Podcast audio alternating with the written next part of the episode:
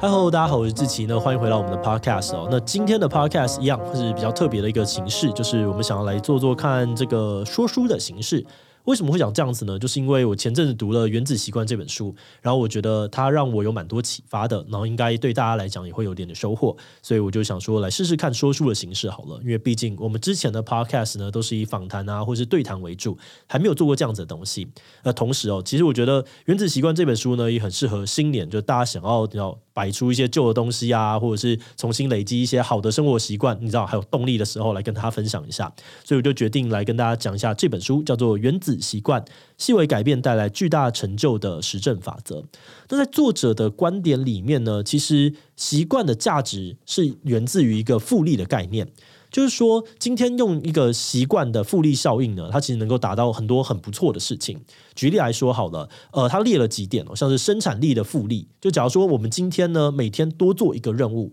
它其实并不是什么太了不起的事情。但是当你的职业生涯每天都多做一个任务的时候，你就会累积成一个巨大的成效。或者是从负面的东西来解读好了，假如说我们今天是压力。每天你呃，例如说交通堵塞带来的焦躁啊，为人父母的这些责任啊，或者是收支平衡的焦虑，其实一开始小小看起来都没有怎么样，但是长期累积下来，可能就让你自律神经失调啊，或者是你可能会产生非常大的一些心理上面的一些问题，或者是当知识以复利计算，就是学习一个新的概念，并不会马上让你成为一个天才，但是终身学习，它可能会让你彻底的改变一个人的人生。那像是巴菲特呢，他就说，知识本是如此运作，它会加成增生，就像复利一样。那如果是一个负面的想法，用复利来计算的话呢，当你越是觉得自己没有价值、没有价值，你久了，你就会把自己认定为是一个没有价值，或者是你觉得你很丑的一个人。那这样子的一个负面循环呢，就会让你彻彻底底的变就卡在那个里面。所以作者认为哦，就是一个习惯的价值呢，就是来自于复利。那这个复利呢，就有点像是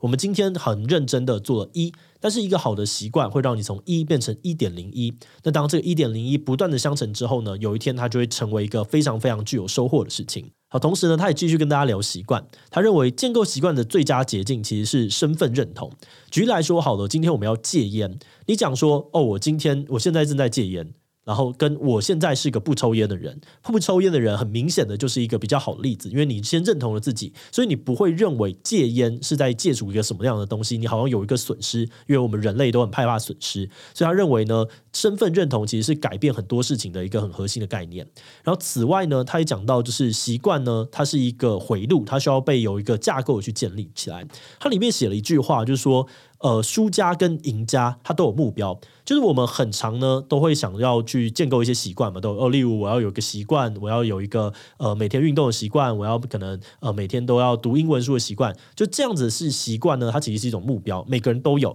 可是赢家跟输家呢，他差在哪边？他就说赢家他有系统去建构这些事情，但是输家没有，所以两个人都有目标，但是谁能执行完呢？是赢家。所以他这边提出了一个叫做习惯回路的东西，它里面包含了四个结构，就是提示、渴望、回应。跟奖赏，然后他透过这件事情呢，去跟大家讲说，你要如何去建立跟如何戒除一个习惯。就例如说，呃，你要可能建立一个每天运动的习惯，或者是你要如何去戒除就是每天抽烟的习惯。所以基本上整本书大概就这样，前面先跟你讲一下说习惯是什么，他为什么认为习惯有好处，那他认为怎么应该要建立习惯呢？然后还有几个架构，接着就一章一章的开始谈。那今天的说书，我不会去谈如何戒除习惯这部分，因为我不想要把这本整本书全部讲完。可是呢，我会跟大家聊聊，就是如何建立习惯。那如果大家觉得听完有收获的话呢，就非常建议大家可以去买一下这本书。这本书超级不贵的，我看一下它多少多少钱。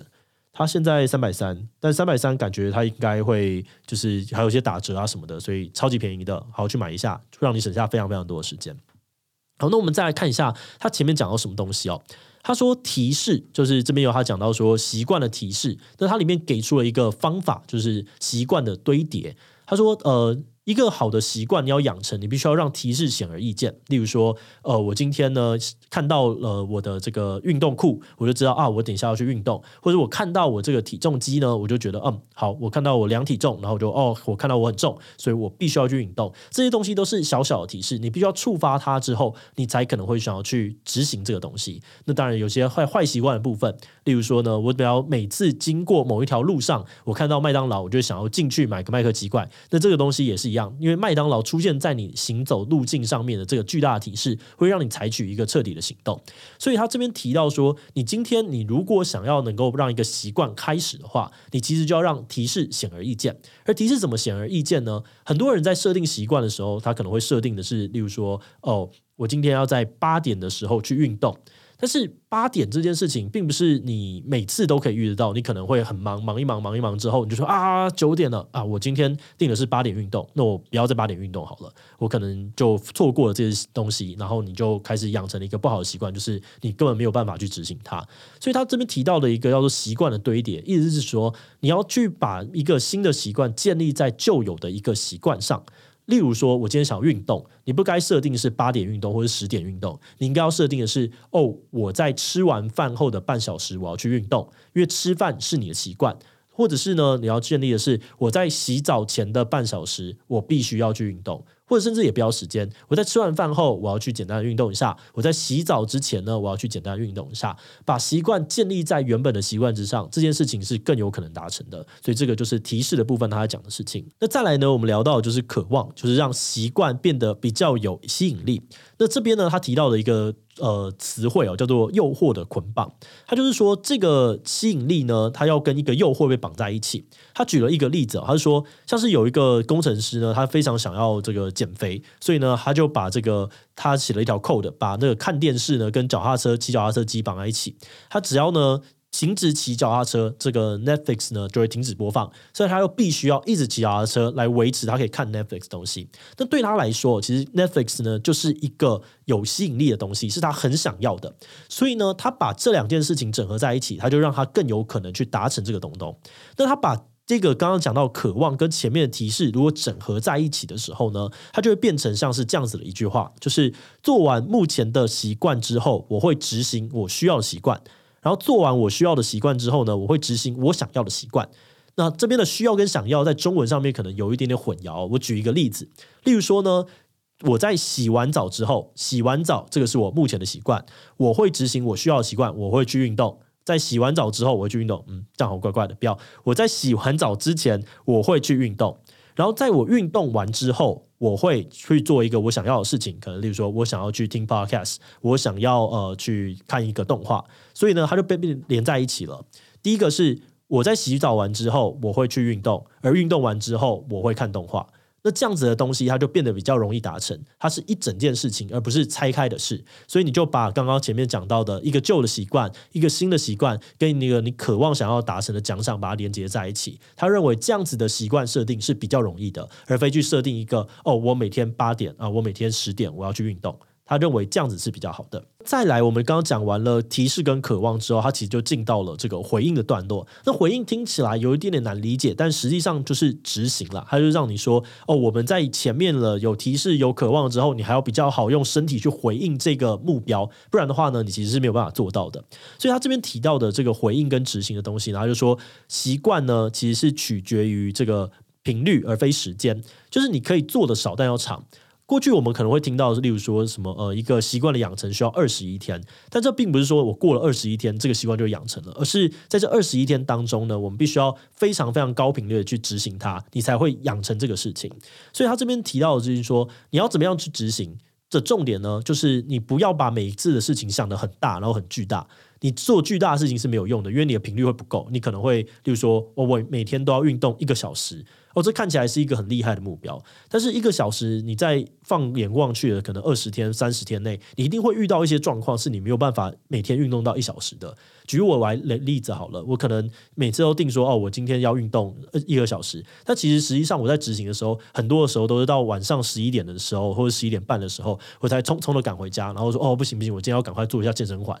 我就赶快运动一下，这样才可以往下。所以呢，在这个地方，他认为的事情是你不要一开始预期就是你要做一个很大的东西，你可以很小，但是你让它的频率变得比较高，这件事情是比较容易养成习惯的。此外呢，你也可以减少一些相关的门槛，就是你要去打造的是一个环境。例如说，呃，我举个公司的例子好了，像是我在公司的时候呢，我的座位就是非常非常的乱，那这是一个坏的习惯。那我要怎么样去改变这件事情呢？我就发现说，哦，我可能很多时候是因为我用完了卫生纸，或者是我捡完了一个包裹，然后捡完了一封信，我就把它垃圾呢就丢在桌上，因为这一个垃圾桶离我比较远，我很懒得拿过去。所以后来呢，我就把这个垃圾桶呢就移到我的座位旁边。我每次呢弄完的东西，我就直接随手就按一下垃圾桶，我就把它丢掉。那这个东西就是一个好的环境，它会减少你要执行这件事情的门槛。所以在同时呢，你也可以去想象一下，那像是我在看到这一章的时候呢，我就跑回去想看了一下我自己的这个运动的环境，我就发现呢有几件事情。第一个事情呢是。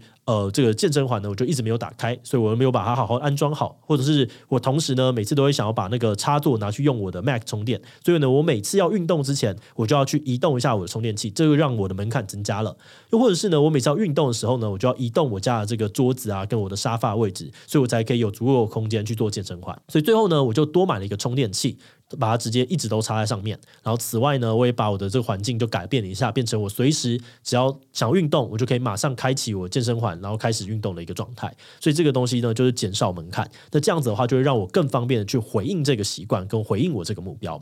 好，那我们讲完提示、渴望、回应之后，接下来其实就是奖赏。奖赏呢，他提到说，就每一件事情，它最后你都要有一个渴望想要成为的样子，或者是呃，你要那有一个具体的收获，你才会想要不断的维持它。这有点像是我们大脑会分泌的那些物质，你就是哦。做了一件事情得到了成就，做了一件事情得到了成就，得到了回馈，得到了回馈，你就会持续的往下。所以他这边提到的事情是最令人满足的，并不是例如说我就吃一个糖果啊，或者是呃我就去呃例如说打个电动啊，或者怎么样，这些东西都会腻。真正最令人满足的其实是进步的感觉，所以呢，我们要提供一个进步的清楚的证据，来帮助自己去达到这件事情，然后一直感觉到哦，我持续的在往前，持续的在往前，那这件事情会让你心情很好。所以他这边提到的清楚证据呢，就像是例如说体重好了，你今天你想要减肥。体重就会是一个每天量体重是一个很清楚的证据。你前一天呢，你有好好的运动，你可能今天呢就少了水肿一点点，你就掉了几公斤。或者是呢，你今天可能呃少吃了一点点东西，你明天呢，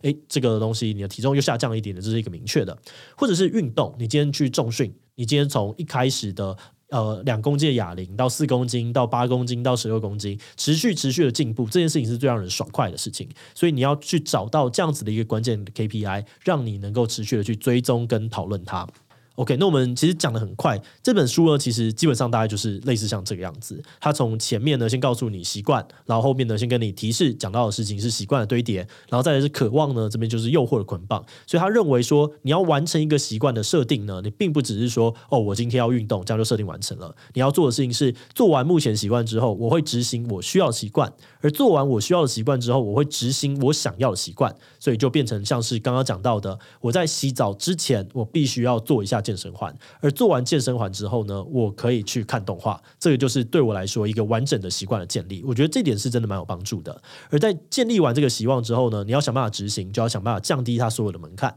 所以像是我知道，像 d c a r 的 CEO 呢，他就有说，他之前很胖，然后想运动的时候，他后来做了一个回应呢，其实就是把他所有的皮鞋。全部都换成呃，我记得都换成了运动鞋，然后呢，每天穿的衣服呢，也不要穿衬衫什么东西，他就每天都穿着运动服，所以他当他想要去跑步的时候，他就马上可以去跑步。那这样呢，他就减少了这个执行的门槛，让环境变成可以支持他的事情。此外呢，也是这个奖赏的部分，就是你要最开心的就是进步的感觉，所以很多人的。呃，减肥呢，如果你没有好好稳定的量体重，你可能就会一直失败。或者是你的重训，为什么会很多人觉得重训它是一个很稳定的正回馈，就是源自于这个原因。那当然，这本书里面呢，它其实还有讲到非常非常多不同的面向，跟非常多不同的例子。而此外，就跟前面一开始提到的一样，它在如何戒除坏习惯的部分，其实也是非常值得一读的。我记得里面有个戒烟的例子，它就讲得非常非常的好玩，所以很建议呢，大家可以去读读这本书。那当然，新年嘛，如果你想要抛开一些旧的习惯，然后或是迎来一些好的习惯的话，我觉得这本书真的是蛮推荐大家的。如果去建立一个好习惯，就像打好一个好的基础一样，它可以在每次每次执行这件事情的时候受惠。好，那今天的 podcast 呢，就非常快的，我们录到这边。那对这样子的讲法有任何的想法啊，或者是呃任何的意见，都欢迎留言告诉我们。因为我们现在正在进行我们 podcast 试测。那如果觉得这样子讲得太快，或者是有一点点没有架构的话，也欢迎告诉我们。那或许我之后呢，就可以把它写成比较完整的逐字稿，这样子我念起来也会是更加顺畅一点点的。都欢迎留言告诉我们。那就这样子啦，我们就下次再见喽，拜拜。